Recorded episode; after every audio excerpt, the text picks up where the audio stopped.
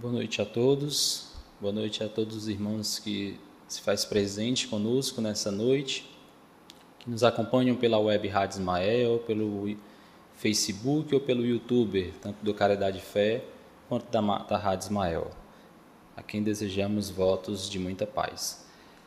O tema dessa noite que nos foi proposto, o Espiritismo e a liberdade de consciência. Esse título né, desse momento de reflexão, ele nos traz três palavras fortes: Espiritismo, liberdade e consciência. Né, o Espiritismo e a liberdade de consciência. E se nós formos tentar entender separadamente essa palavra, essas palavras e buscar uma definição do que seria o Espiritismo, todos nós que compreendemos a doutrina, que compreendemos os seus princípios, vamos convergir sempre para um conceito em comum.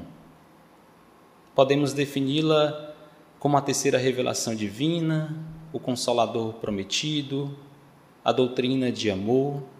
Então, tendenciamos sempre a seguir pela mesma linha de conceito. Se nós formos buscar a definição de liberdade, da mesma forma, seguiremos mais ou menos o mesmo caminho de definição. Livre, não estar preso a algo, a alguém. Mas se formos buscar a definição de consciência, aí vamos encontrar um conjunto de conceitos. Cada conceito desse é aplicado a uma proposta, a uma área de conhecimento, a uma, uma proposta de estudo. E todas essas definições que podemos encontrar dentro da proposta de consciência, ela está coerente.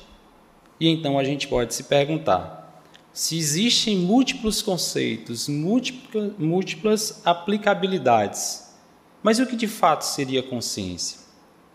Se, nós, se eu perguntasse a você que está aí do outro lado, nos assistindo nesse momento, o que seria consciência para você? Cada um vai criar uma definição de consciência dentro daquilo que já lhe parece claro. Se nós formos para o âmbito da medicina, a consciência ela tem uma definição muito no aspecto neurológico. Se nós formos para a psicologia, vamos encontrar um outro conceito ou uma outra aplicabilidade desse conceito. A filosofia não é diferente, ela vai nos, pro, nos propor também um conceito do que seria consciência dentro do aspecto filosófico.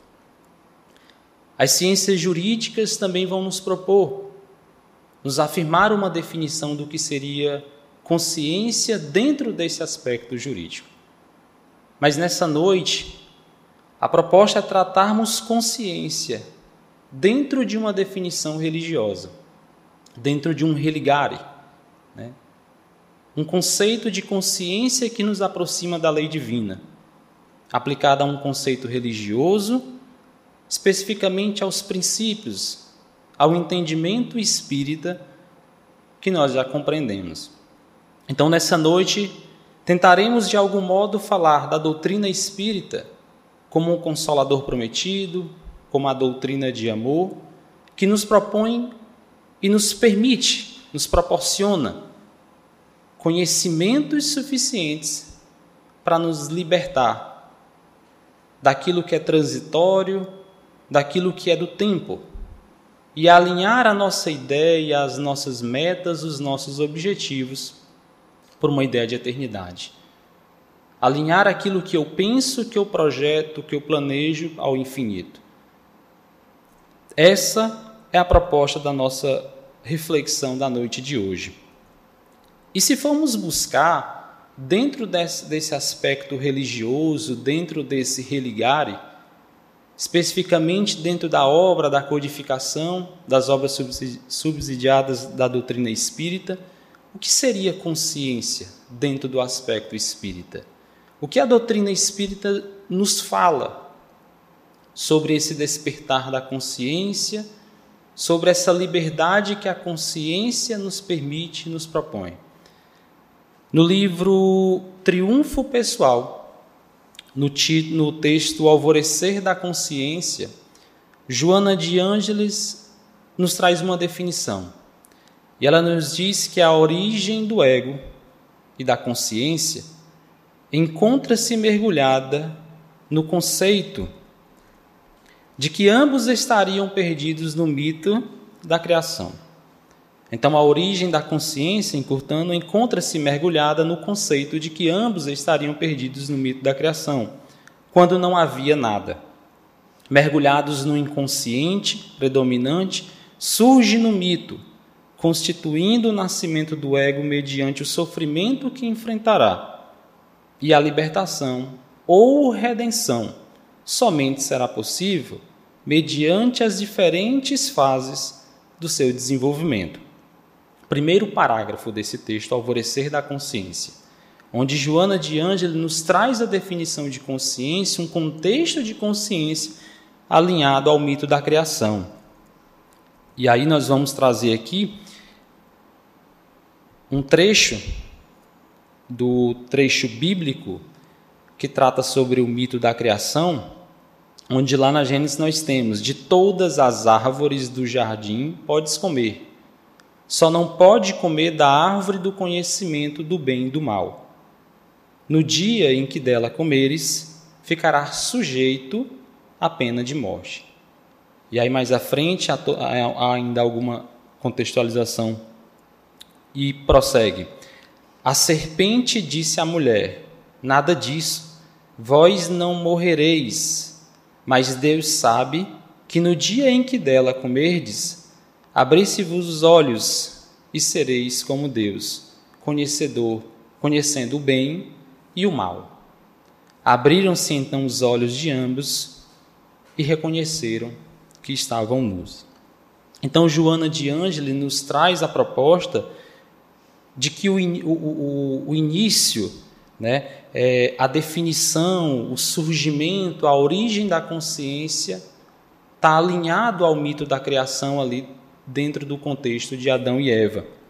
E nós podemos compreender que ao comer aquela da, do fruto da árvore do conhecimento, discernir o que é bem, o que é mal, criar um rompimento com as obrigações e as submissões a Deus, a gente desperta para a consciência. E nós começamos a compreender o universo, o ambiente na qual nós estamos inseridos. Porque se nós formos observar, ele vai dizer aí, nesse último texto, abriram-se então os olhos de ambos e reconheceram quem estavam nus. Eles já estavam nus.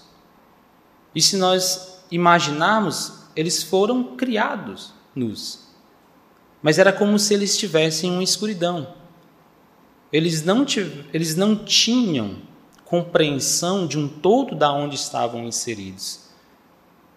E ao comer do fruto da árvore do conhecimento, surge a capacidade de compreender o bem e o mal a partir de uma desobediência a Deus, e então agora eles passam a ter que ter consciência da onde estão inseridos, das suas obrigações mediante o meio na qual convivem, dos seus atos e das suas consequências, mediante o bem e o mal.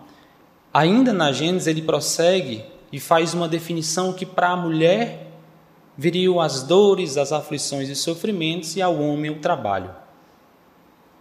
Então, à medida que o homem assume essa responsabilidade e precisa desenvolver dentro de si o aspecto da consciência por uma questão de desobediência, de rompimento naquele momento às leis divinas, ele conhece as aflições, ele, conhece as dores, as angústias, e aí a gente vai ver mais à frente em outros slides, e aí a necessidade do trabalho do constante trabalho para que a gente possa, como um feixe de luz que a consciência representa em nossa vida, clarear os nossos caminhos e a gente de fato compreender a necessidade da prática do bem, a vivência do perdão, a vivência do amor, o desapego aos tesouros transitórios e temporários, a compreensão da vivência pelo, pela conquista do tesouro eterno, o trabalho incessante para construir tudo isso, às vezes burilado pela dor. É interessante que no slide anterior, na qual nós estávamos lendo, Joana usa a palavra redenção, né, que eu achei muito pertinente aí, porque ela diz que mediante o sofrimento que enfrentará, vai haver a libertação. Né? Soma, somente será possível mediante as diferentes fases do desenvolvimento. Mas a palavra libertação, ela nos dá a entender que é algo que eu, eu venho ali preso e de uma hora para outra há libertação. Se a gente fosse olhar, observar só pela palavra libertação de fato, nós poderíamos ir por esse caminho equivocado. Mas quando ela completa ou redenção, aí a gente compreende que isso é um processo. Né? Isso é um processo iterativo e incremental. Iterativo não é interativo, é iterativo de iterações mesmo. Isso é um ciclo. Essa redenção, ela, essa redenção, ela é um ciclo de ações. Ela é um ciclo de conquistas. Isso vai acontecendo paulatinamente. São conquistas, passos de um a um. Seja na experiência física, seja na experiência espiritual seja encarnado ou na condição de desencarnado. E aí vamos construindo devagarzinho, passo a passo, essa redenção. E incremental porque a gente vai somando a essas conquistas. Às vezes ainda a imperfeição nos faz ainda balançar, mesmo diante de aspectos que achávamos que já estávamos dominando, que já tínhamos de certa forma nos libertados. Então a consciência é esse feixe de luz que vai clareando os nossos caminhos e nos permitindo observar o contexto na qual estamos inseridos.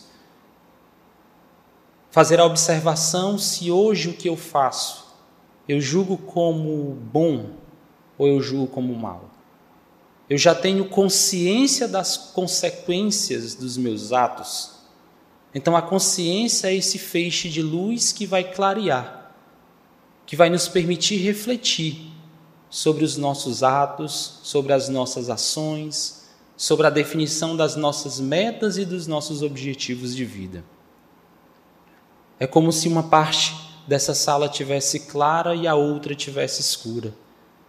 E para determinadas coisas nós estamos no claro, a gente já tem consciência de alguma coisa naquele aspecto. Para outras parece que a gente ainda vive na escuridão Parece que nós vivemos ainda antes do fruto da árvore do conhecimento, sem compreender, sem ver, sem se dar conta do que está à nossa volta. E às vezes a gente acha que o mundo é ingrato, que o mundo não me ajuda, que é todo mundo contra mim, que aquela pessoa ela é chata. Mas o que que hoje a minha consciência me permite observar do que eu já consigo propor ao mundo? O mundo hoje já me devolve o bem, já me devolve algo, mas e o bem que eu faço a ele já existe. Embora o Cristo nos diga que a gente deve dar com a mão né, o que a outra não veja. Mas o que de bem eu já consigo hoje propor ao mundo, dentro desse, o que minha consciência hoje já me permite observar, do que do bem eu consigo fazer para que de alguma forma eu já comece a colher os frutos desse bem que eu pratico ao outro.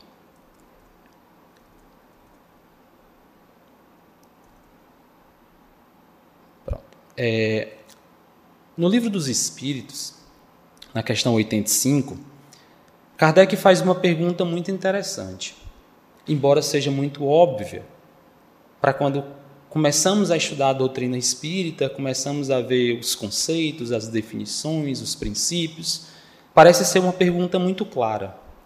Onde ele pergunta na ordem das coisas, qual dos dois é o principal? O mundo dos espíritos ou o mundo corpóreo? E então os espíritos respondem o mundo espírita. Ele preexiste e sobrevive a tudo. Então, na ordem das coisas, como nós compreendemos, o plano espiritual ou o mundo espiritual é o principal, é o que preexiste, é o que sobrevive a tudo, a gente pode fazer uma pequena reflexão.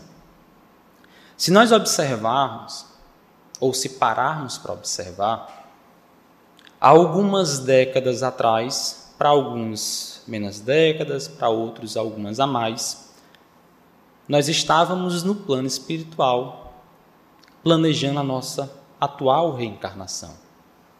Nós estávamos lá planejando o que aqui faríamos diante de provas, diante de expiações que teríamos que vivenciar, às vezes por consequências de atos passados.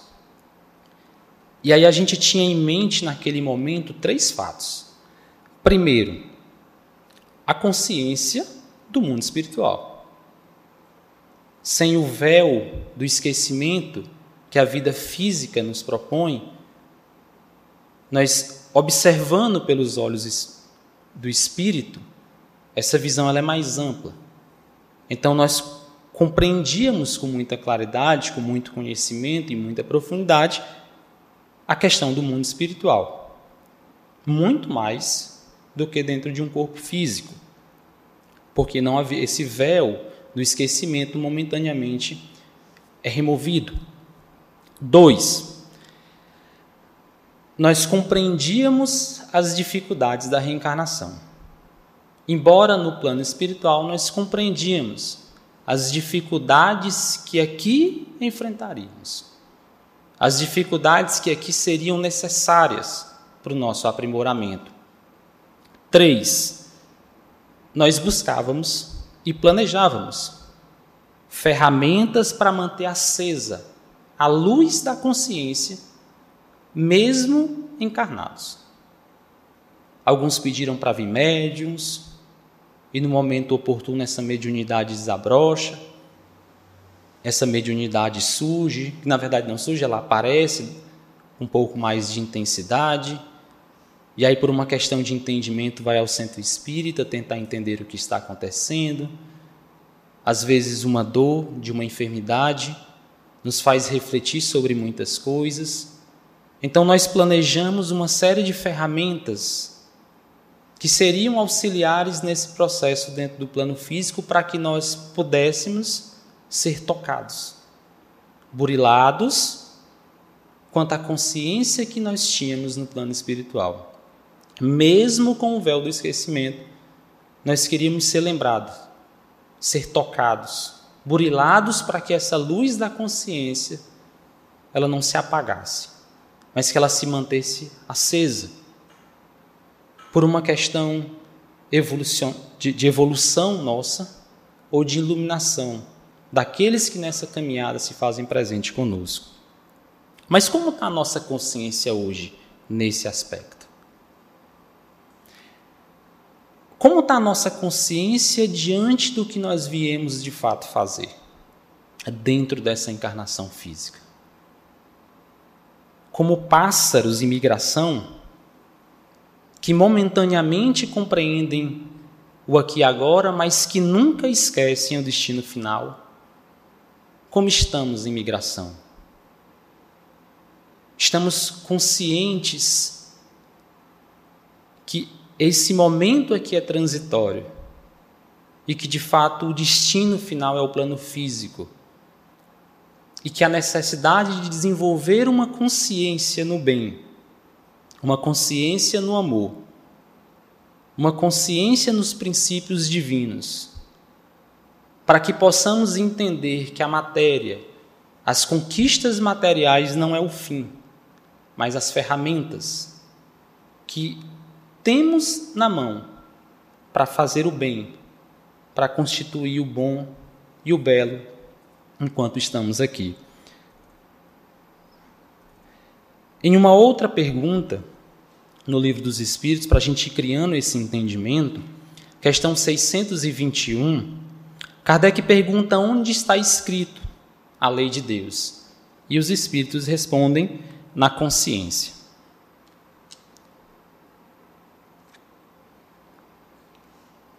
E aí há uma interrogação ainda nessa pergunta quando é feito.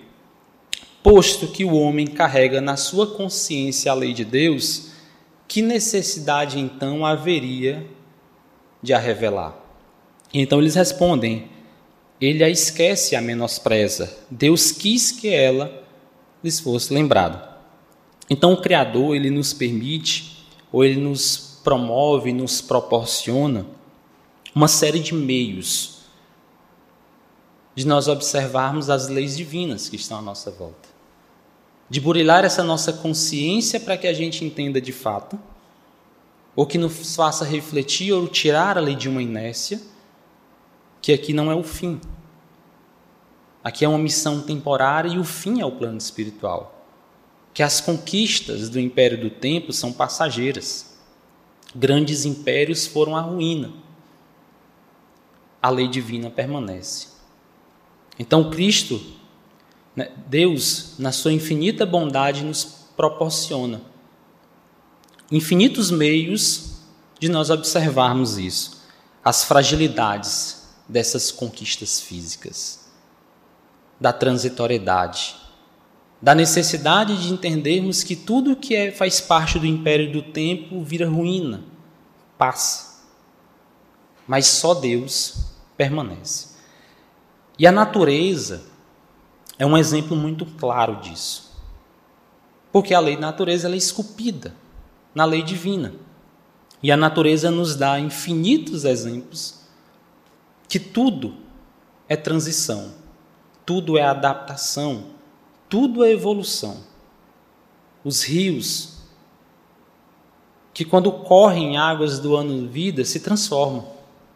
As flores, que hoje abre exalando um cheiro maravilhoso, amanhã vem a fenecer. Processo de transformação, de transição.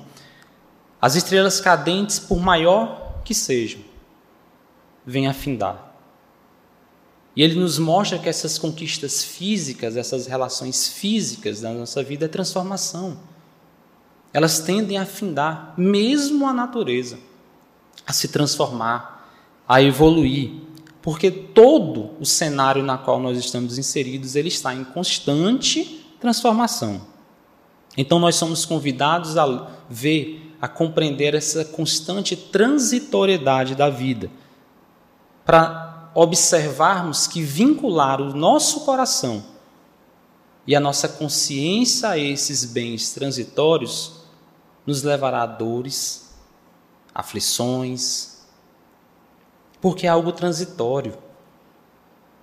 O tempo há de levar. Nós precisamos focar, nós precisamos vivenciar, viver os nossos objetivos, as nossas metas para aquilo que é eterno, para aquilo que está ao infinito, para aquilo que é divino.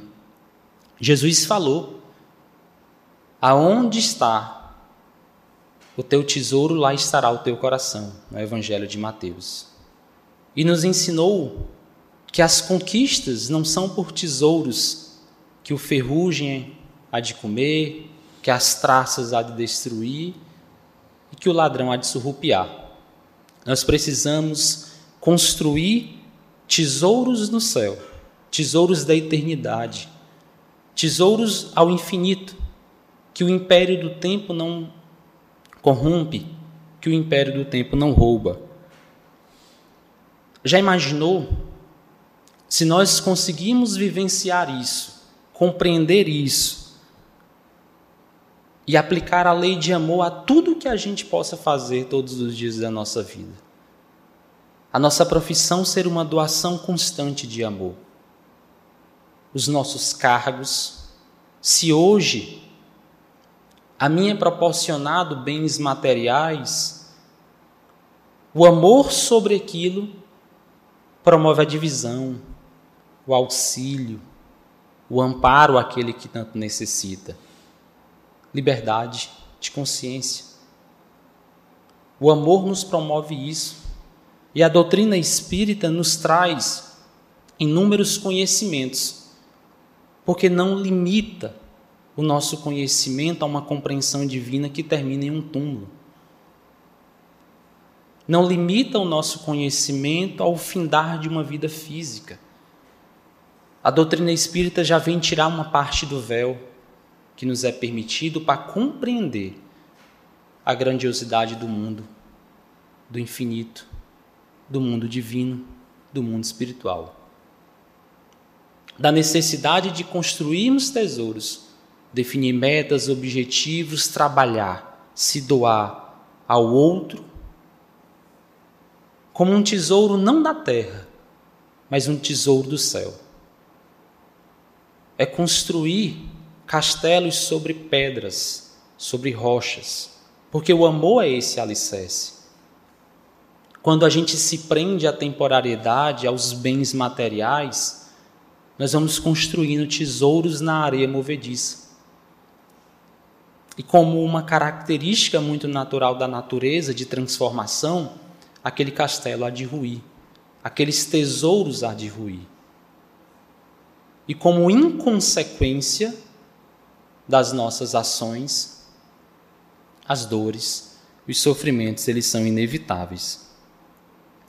O apóstolo Paulo, na sua carta aos Hebreus, capítulo 13, versículo 14, ele nos diz: Portanto, saiamos também do recinto sagrado para ir ao encontro de Jesus. Pois não temos aqui a nossa pátria definitiva, mas buscamos a pátria futura. O apóstolo Paulo ele tem uma abordagem do evangelho muito interessante.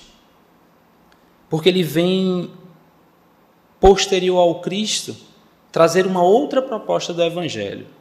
Enquanto Cristo tentava exemplificar a boa nova aos humildes, aqueles que não tinham conhecimento através de exemplos práticos da vivência deles, através de parábolas que pedagogicamente são atuais até hoje. Às vezes precisamos compreender algo da vivência, da cultura daquele povo há dois mil anos atrás, porque Cristo, Cristo falava para eles. E quando nos propomos a compreender essas parábolas, entender o contexto na qual elas estavam inseridas, é tão moderno dois mil anos depois. Mas Paulo não. Paulo vem chamar a atenção para aqueles que já tinham ouvido falar do Cristo, mas que ainda não tinham se convertido ao seu evangelho e à boa nova. Então ele precisava de aspectos mais filosóficos, ele precisava de uma outra abordagem para levar o evangelho àqueles corações ainda endurecidos. Mas o que o apóstolo Paulo nos fala aqui nessa carta aos Hebreus, né, nos chama a consciência, a observar, é sobre a nossa cidadania, que já falávamos anteriormente. Nós somos espíritos imortais. A doutrina espírita nos traz isso com muita propriedade. Filosofia, ciência e os aspectos religiosos fundamentam tudo isso. De que nada se finda a morte física, que aquilo ali só é um efeito onde o espírito se liberta para novos, para novos conhecimentos, para novos aprendizados e, por que não, para novas experiências físicas posteriormente. Então, a doutrina espírita vem nos chamar a atenção dessa eternidade e aí nos convida, por obras magníficas, a compreender todos esses conceitos envolvidos dentro desse contexto de eternidade, de reencarnação, de mundo espiritual para que possamos desabrochar, para que possamos permitir, vamos dizer assim, o florir da nossa consciência. Porque nós não somos cidadão do mundo, nós somos cidadão da eternidade. Nós fomos construídos para a eternidade. Nós precisamos ter consciência disso. A consciência de que eu sou um ser espiritual, imortal, me faz observar muita coisa ao meu redor. A consciência já acusa de um ato que eu faço, de um pensamento na qual eu emito. Porque, como um feixe de luz, ela começa a clarear as minhas ações, as minhas metas e os meus objetivos, e eu, coerente, consciente da vida espiritual, consciente de que nada fim daqui, eu começo a observar as consequências, as possíveis consequências dos meus atos e das minhas ações. Nós precisamos entender o paradigma da vida espiritual. Quanto mais difícil for a compreensão desse paradigma da vida espiritual, quanto mais difícil for a vivência dos princípios, do Evangelho, dos ensinamentos do Cristo e do que a doutrina espírita nos propõe, as dores, os sofrimentos, eles são inevitáveis. Porque quando eu me afasto da lei divina, eu me aproximo da lei material. Eu me aproximo do império do tempo, que há de ruir, que é transitório, que passa. Se a gente meditar um pouquinho, a gente vai perceber que existe algo além. Muito além do que isso aqui, do que essa parte esse corpo físico, essa estrutura física. Não tem como a gente não pensar uma estrutura tão perfeita como essa. Se findar após a morte física. E pronto, e aí pronto, acabou.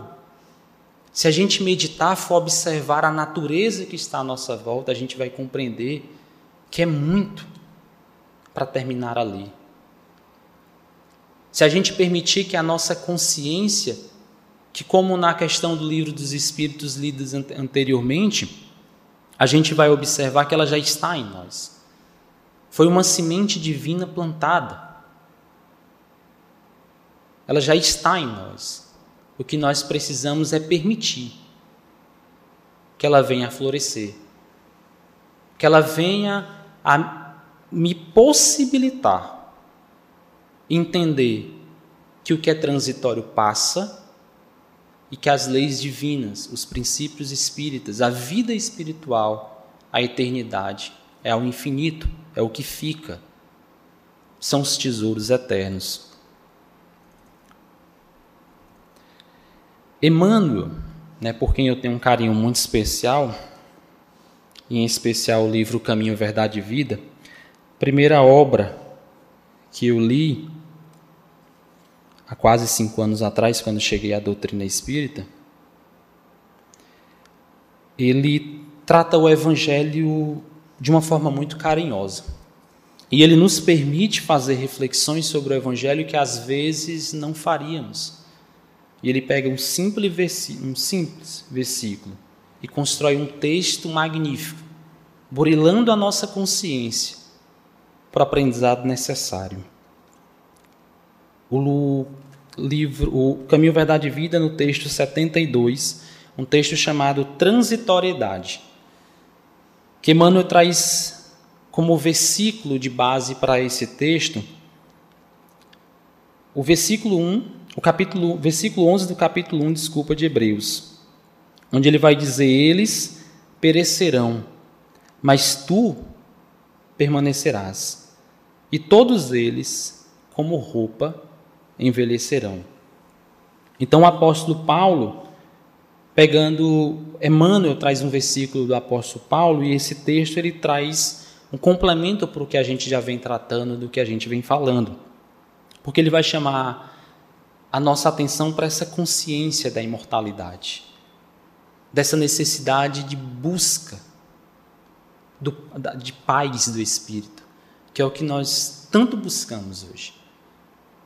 Em um mundo em constante transformação, em constante regeneração, a edificação da fé, a compreensão dos ensinamentos divinos se tornam muito importantes para que a gente possa se manter firme nessa paz de espírito.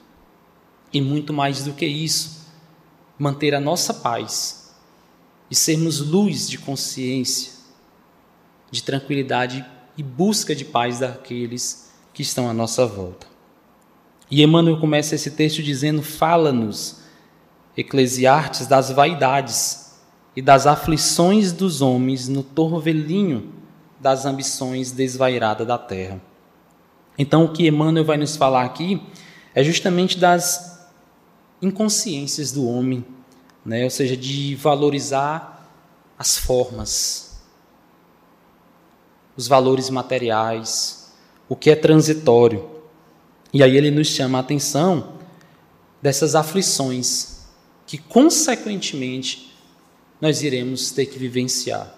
Não como uma pena, não como um castigo, mas como um ensinamento pedagógico a nos chamar para a realidade, ao despertar da consciência, para que possamos compreender e, por que não, nos libertar desse, desse aprisionamento dos valores temporários na qual nós nos inserimos, né, por conta desse apego à transitoriedade. E aí ele continua: desde os primeiros tempos da família humana, existem criaturas confundidas nos falsos valores do mundo. Entretanto, bastaria meditar alguns minutos na transitoriedade de tudo o que palpita nos campos da, no campo das formas para a gente compreender a soberania, a soberania do Espírito. Consultai então aí as pompas dos museus e as ruínas das civilizações. Civilizações que se diziam grandiosas, dominadoras, opressivas, donas do mundo, ruíram. Como consequência do império do tempo, se findaram.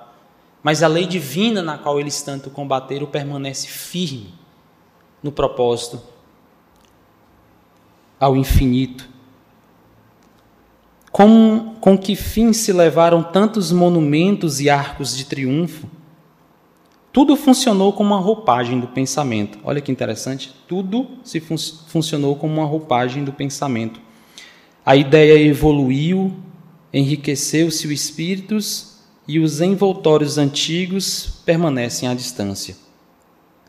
As mãos calejadas na edificação das colunas brilhantes aprenderam com o trabalho os luminosos segredos da vida. Toda vida, quantas amarguras experimentam os loucos que disputam até a morte para possuí-la? Quantos sofrimentos, milênios afora, a gente pode observar por indivíduos que valorizam essas vestimentas transitórias, que buscam na matéria, que buscam no tempo a saciedade do espírito. Mas o espírito é eterno. A saciedade do espírito não é em algo momentâneo, temporário. Como seres espirituais ao infinito, não é o aqui e agora que nos sacia. O que vai nos saciar é a eternidade. E a eternidade não é outra coisa a não ser uma lei divina, que nos exemplifica a boa prática do amor. E quando consciente a essas leis, vamos nos completando. A satisfação de poder fazer o bem, de servir. A satisfação de poder amparar quem necessita. Vamos construindo uma liberdade de consciência por compreender que o aqui agora é transitório que a necessidade da prática do bem, da vivência do amor, sim, é o alimento, é o sustento ao infinito que de fato sacia o eu espiritual que sou.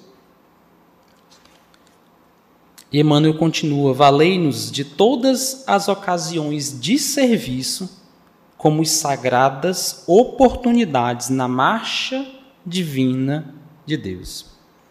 Imagina se nós pudéssemos viver, ou se já conseguíssemos viver, e aplicar tudo: família, o dinheiro, cargo que possuímos, nessa jornada que nos propõe ou que nos leva em direção a Deus. A família, como parte ali integrante íntima dentro dessa família atual, encarnatória que nós estamos, para multiplicar a prática do bem, para multiplicar as ações ao próximo, ao amparo ao necessitado. O emprego que eu tenho porque me promove de certa forma um equilíbrio financeiro. E se hoje o fruto desse emprego, que é o dinheiro, já consegue saciar uma fome, consegue vestir alguém que hoje está com frio, a consciência de que o emprego, os cargos e salários são transitórios. Eles se findam. E a necessidade de que esse emprego, esse cargo são ferramentas divinas para a prática do bem. Emmanuel nos chama a atenção para isso, né? Que toda ocasião que nós temos, ela é uma sagrada oportunidade para a prática do bem. E às vezes, a caridade não é só física. Quantas oportunidades às vezes nós perdemos de auxiliar alguém que precisava de uma palavra amiga, que precisava de um abraço. Só isso, não era recurso físico. Era só afeto. Que era tudo o que ela necessitava naquele momento.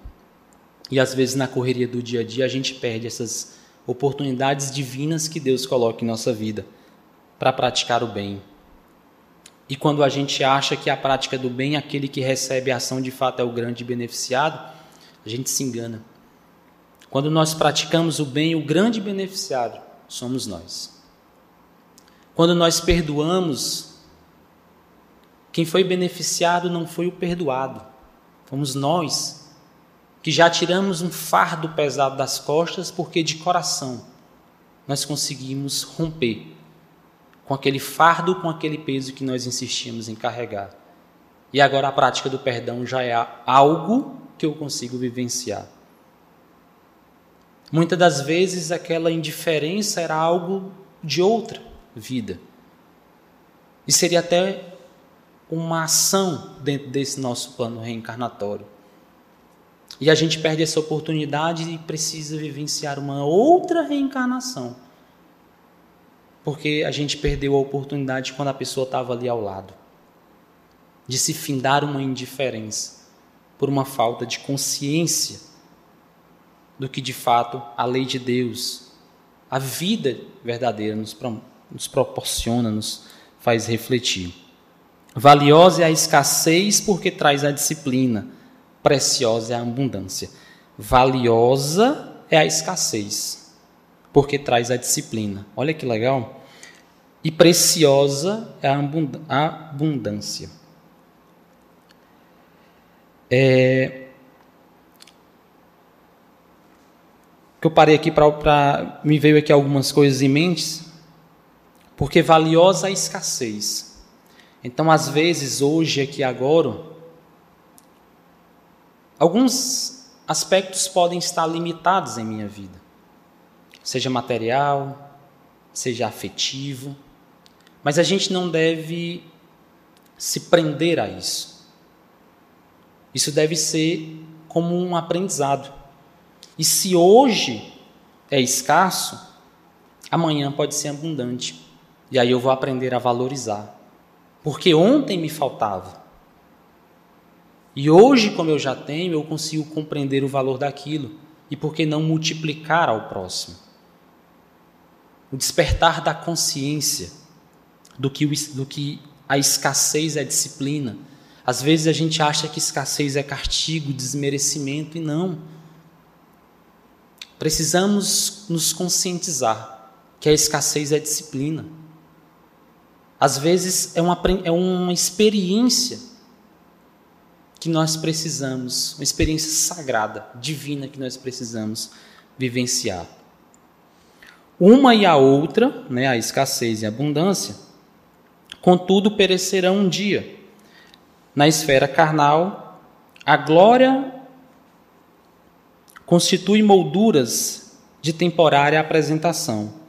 Ambas passam Somente Jesus e a lei divina permanecerá para nós outros como portas de vida e redenção. Então, o que, que nós estamos fazendo de experiência para agregar ao nosso coração, à nossa mente, ao nosso espírito? O quanto de consciência de mortalidade hoje nós já conseguimos desenvolver, seja na escassez, seja na abundância. O que eu já consigo compreender de divino na minha vida?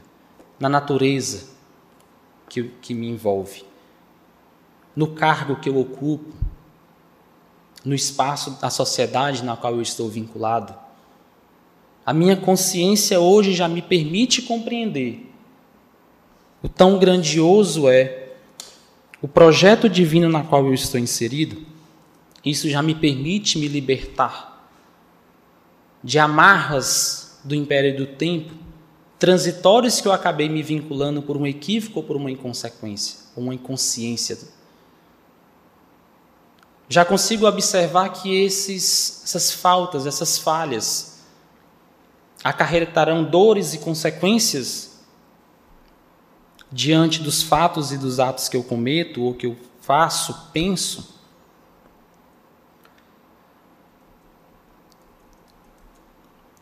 Li, no livro A Gênese, e agora não mais o Gênese do Velho Testamento, mas a Gênese de Allan Kardec, no capítulo 4, onde ele fala sobre o papel da ciência na Gênese, ele nos traz um texto interessantíssimo.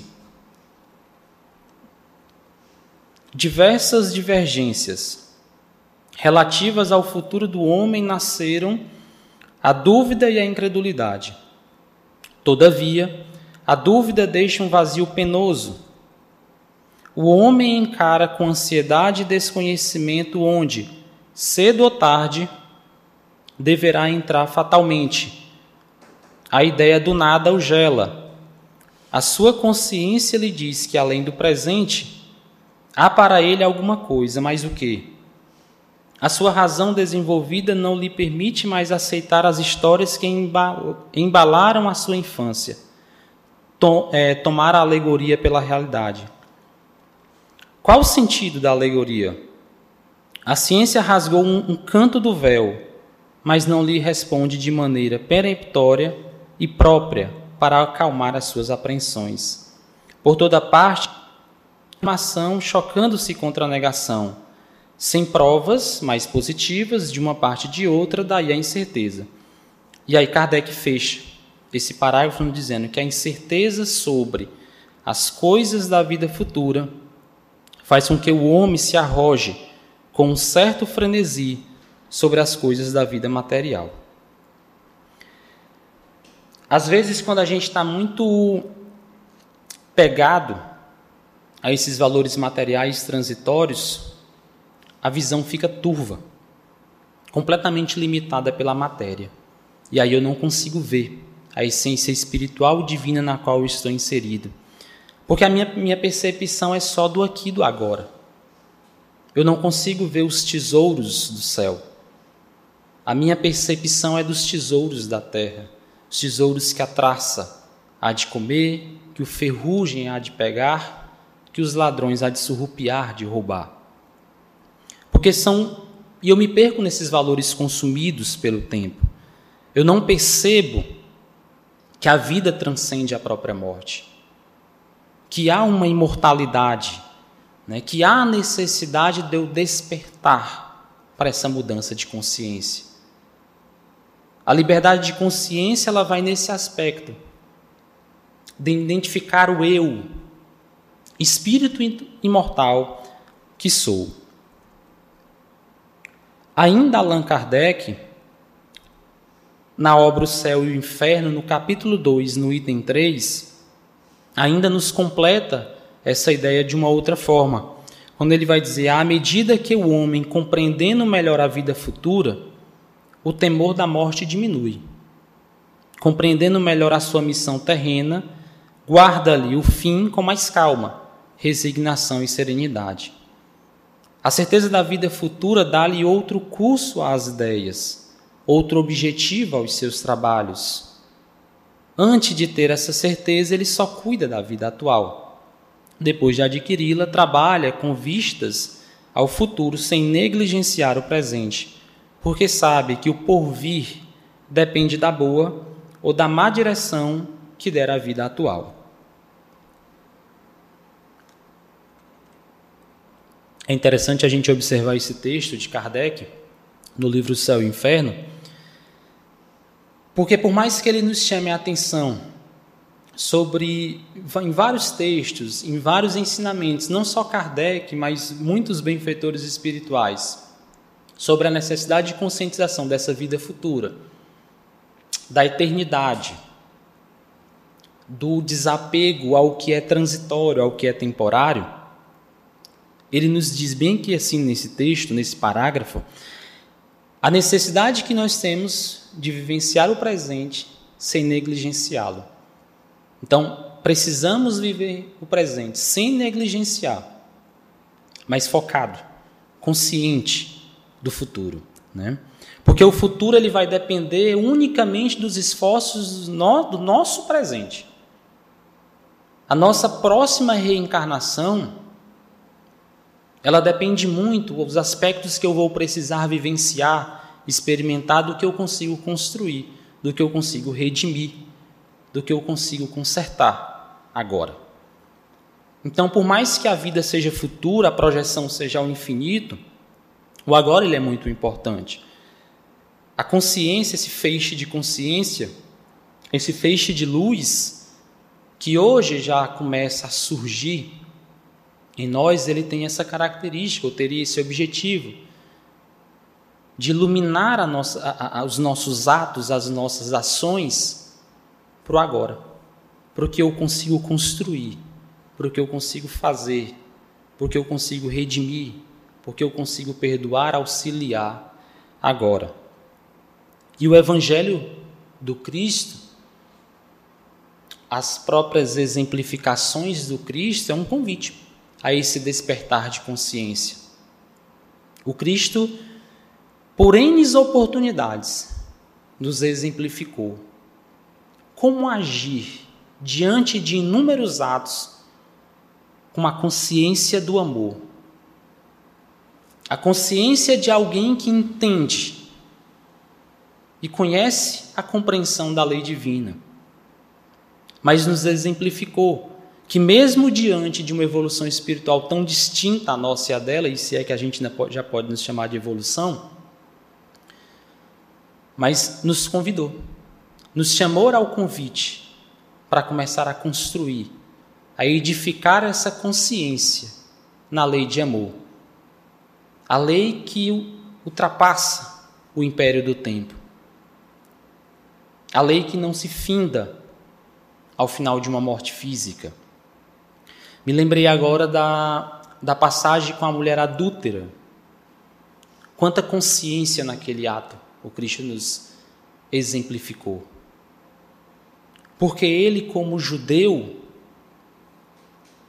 é colocado à prova, né, ou em teste, sobre a realização, vamos dizer assim, ou, ou a vivência da lei de Moisés. E naquela oportunidade, o Cristo, de forma muito consciente, de um amor que já transcende, fez uma pergunta, desmorona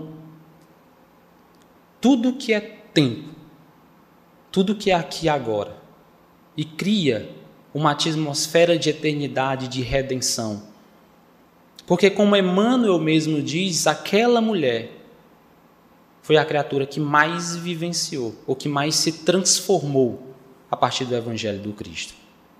Com uma simples pergunta: quem não tem pecado, que atire a primeira pedra. Olha que frase de consciência de tudo que ali estava em volta. Tudo bem, um espírito extremamente elevadíssimo. Mas se ele perdoou, porque nós não podemos treinar por que, que nós não podemos treinar o não julgamento, a não condenação? E, naquele, e naquela oportunidade o Cristo fala três falas.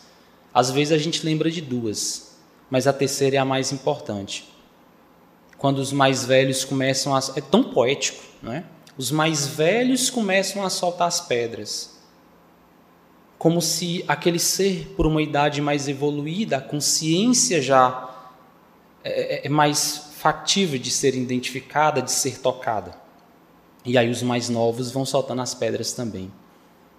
E aí depois de todo aquele, aquele circo que se monta ali ao redor do Cristo de Madalena, o Cristo pergunta: Mulher, cadê aqueles que te condenam?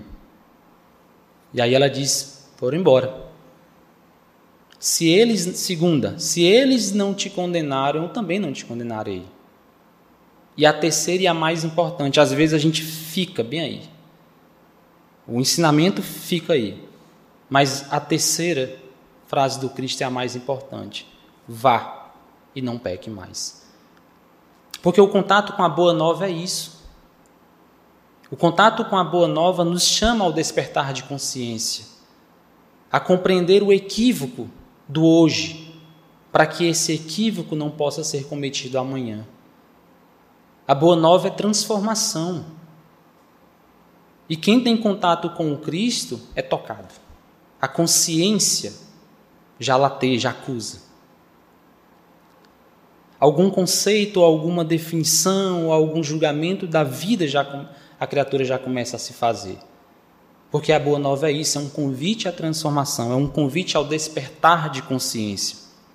Leon Denis, no livro Depois da Morte, que é dividido em cinco partes, as quatro primeiras partes ele fala mais do aspecto filosófico e mais do aspecto científico.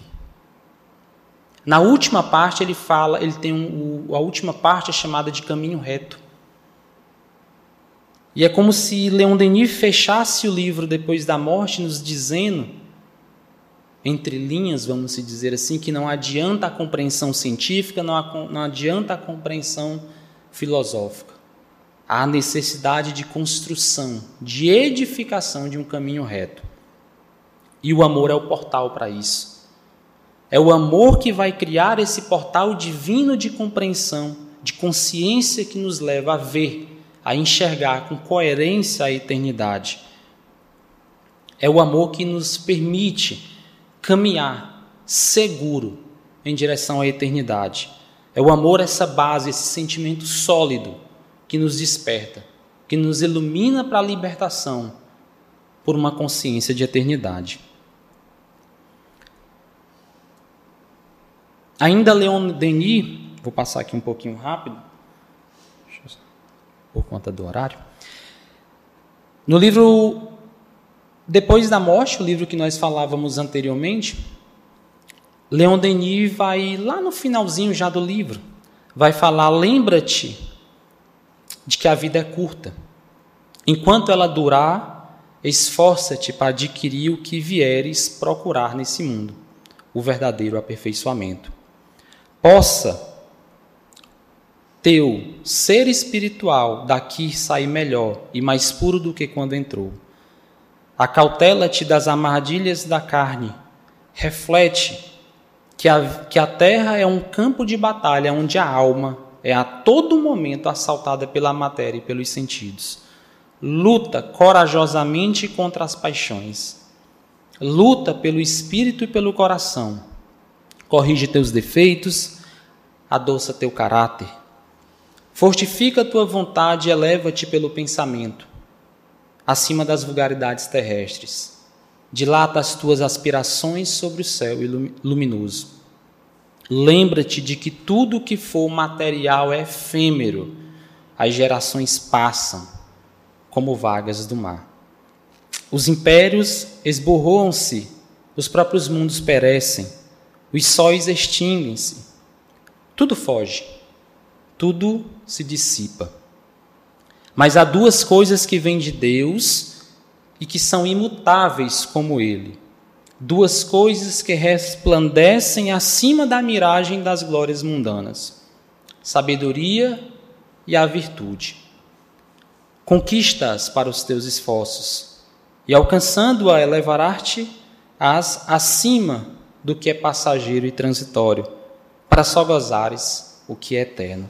Olha que mensagem de Leon Denis no livro Depois da Morte, nos convidando, de certa forma, a despertar a consciência da sabedoria, da virtude, para que nós possamos ver, aumentar a nossa visão de horizonte, não para o aqui e agora, porque é efêmero, não, porque é pra, não para o que é passageiro e transitório, mas para o que é eterno.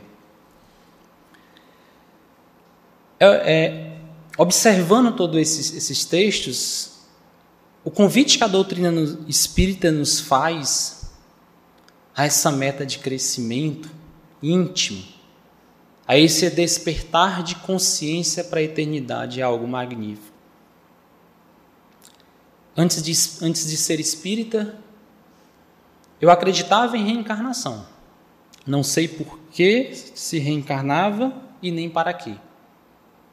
Mas um feixe de consciência da vivência no plano espiritual já veio um pouquinho desabrochado aqui, eu já conseguia, eu já pensava que era impossível.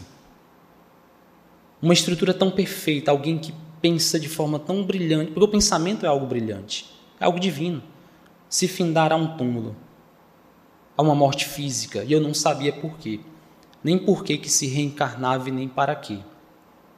E a doutrina espírita veio me proporcionar todo esse entendimento, todos esses conceitos, esses princípios que norteiam essa lei de amor, que nos permite criar conhecimentos sólidos de uma lei de imortalidade, de que tudo que está à nossa volta, como a própria natureza, é transitório é passageiro, mas só uma lei de amor. Está a eternidade ao infinito. O filme de, do apóstolo Paulo tem um trecho muito interessante. É, quando o apóstolo Paulo é preso e ele conversa com um romano como se fosse ali o chefe da cadeia na qual ele está inserido, e ele pergunta àquele romano se ele já teve a experiência de navegar. E aí aquele romano diz: sim, certamente. Já teve a experiência de colocar a mão na água e pegar aquele punhado? E aí o romano disse: sim, certamente. E aí Paulo dá uma lição fantástica. Ele disse que aquele punhado de água é a nossa vida física. Quando a gente pensa que está dominando, pegando, ela começa a escorrer entre as mãos. E aí ele nos chama a atenção porque ele nos vai, ele vai dizer que muitos são os espíritos que vivem pelaquele punhado de água. Que toda a vida, todas as suas metas, ações, objetivos estão voltados ali. Aquele punhadinho de água que ele consegue na, na mão. Vivência do é, é, prisionamento do materialismo puro porque é o aqui e agora. E aí Paulo diz que como cristão, a vida para ele é o oceano e não só aquele punhado de água, mas é o oceano da onde vai para onde desabocar todas as águas, o, o infinito, o imensurável. Já pensou? Quantas pessoas estão presas àquele punhadinho de água? extremamente limitado, porque é o que conseguem ver, conseguem pegar, sentir aqui agora. Não conseguem projetar essa grandiosidade, o infinito que a lei divina nos permite. E aí, parafraseando o meu amigo Samuel Aguiar, que na domingo passado falava sobre Ave Cristo. Os mártires do Evangelho de antigamente, quando né, o, não do evangelho, mas os mártires que eram vítimas, vamos dizer assim, de César, ao chegar a César dizia Ave César, né? aquele que vai morrer te saúda. Os mártires do evangelho mudam toda essa compreensão. E não se redimem diante de um César porque sabe que aquilo é temporário, é material, é transitório. E a liberdade de consciência deles de uma vida, de um oceano é que a, que a vida espiritual nos promove já é tão consciente que, mesmo diante de César, haver Cristo, aquele que vai para a vida eterna, te saúda e te glorifica. Porque compreende, tem consciência que isso aqui agora é transitório. A vida física finda. E o que minha consciência hoje já me permite construir para voltar melhor para casa quando assim chegar essa oportunidade. Inácio de Antioquia, quando era levado a Roma para ser morto pelos leões, esboça um sorriso, porque admira a estrutura física da cidade. E aquele soldado que está ali com ele, aquele romano que está com ele, diz: parece estolo. Sorri de quê? Parece que não sabes que vai morrer. E aí Inácio diz: sim, sei. Mas se essa é a cidade destinada aos que perseguem ao Cristo, imagina como é a cidade daqueles que o seguem e o glorificam. Olha que liberdade de consciência. Porque compreende que a vida não é aquele punhado de água, mas é um oceano de oportunidades. Escravo Rufo foi colocado enfileirado com outros escravos porque teriam que, em nome do Império Romano, negar ao Cristo. Compreendendo a personalidade daquele escravo ele deixado por último. E todos os escravos vão negando ao Cristo. Quando chega em Rufo, ele não nega. E então ele é aprisionado para dar a ele uma oportunidade de pensar e refletir, para em outra oportunidade negar ao Cristo. E assim é feito. Rufo é colocado aprisionado em outra oportunidade.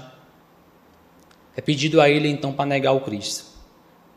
E aí ele diz: A essa casa e, ao, e a esse Senhor eu servi, mas ao Cristo negar, nunca. E é porque tinha sido ameaçado a ele vender as filhas e a esposa como escravas. Deus sabe lá para quem. Que inclusive Emmanuel faz um comentário muito bonito, porque ele disse que a gente não consegue imaginar a aflição que se passava naquele coração. Mas mesmo assim ele não nega. Ao Cristo, não nega. Liberdade de consciência porque já entendeu que não é o aqui e agora, não é a casa, não é o carro, não é o emprego que eu possuo, é o bem que eu pratico, é a capacidade de amor e perdão que eu já consigo desenvolver, é a compreensão de uma vida eterna que me aguarda que eu já consigo construir, ver, né? ou de certa forma é, planejar ações, corrigir deficiências para alcançá-la. E para findar a nossa palestra, eu trago um pequeno texto que está no prefácio da obra Nosso Lar, onde o próprio André Luiz nos diz uma experiência é um ato, um corpo, uma veste, um século, um dia, um serviço, uma experiência, um triunfo, uma aquisição, uma morte, um sopro renovador.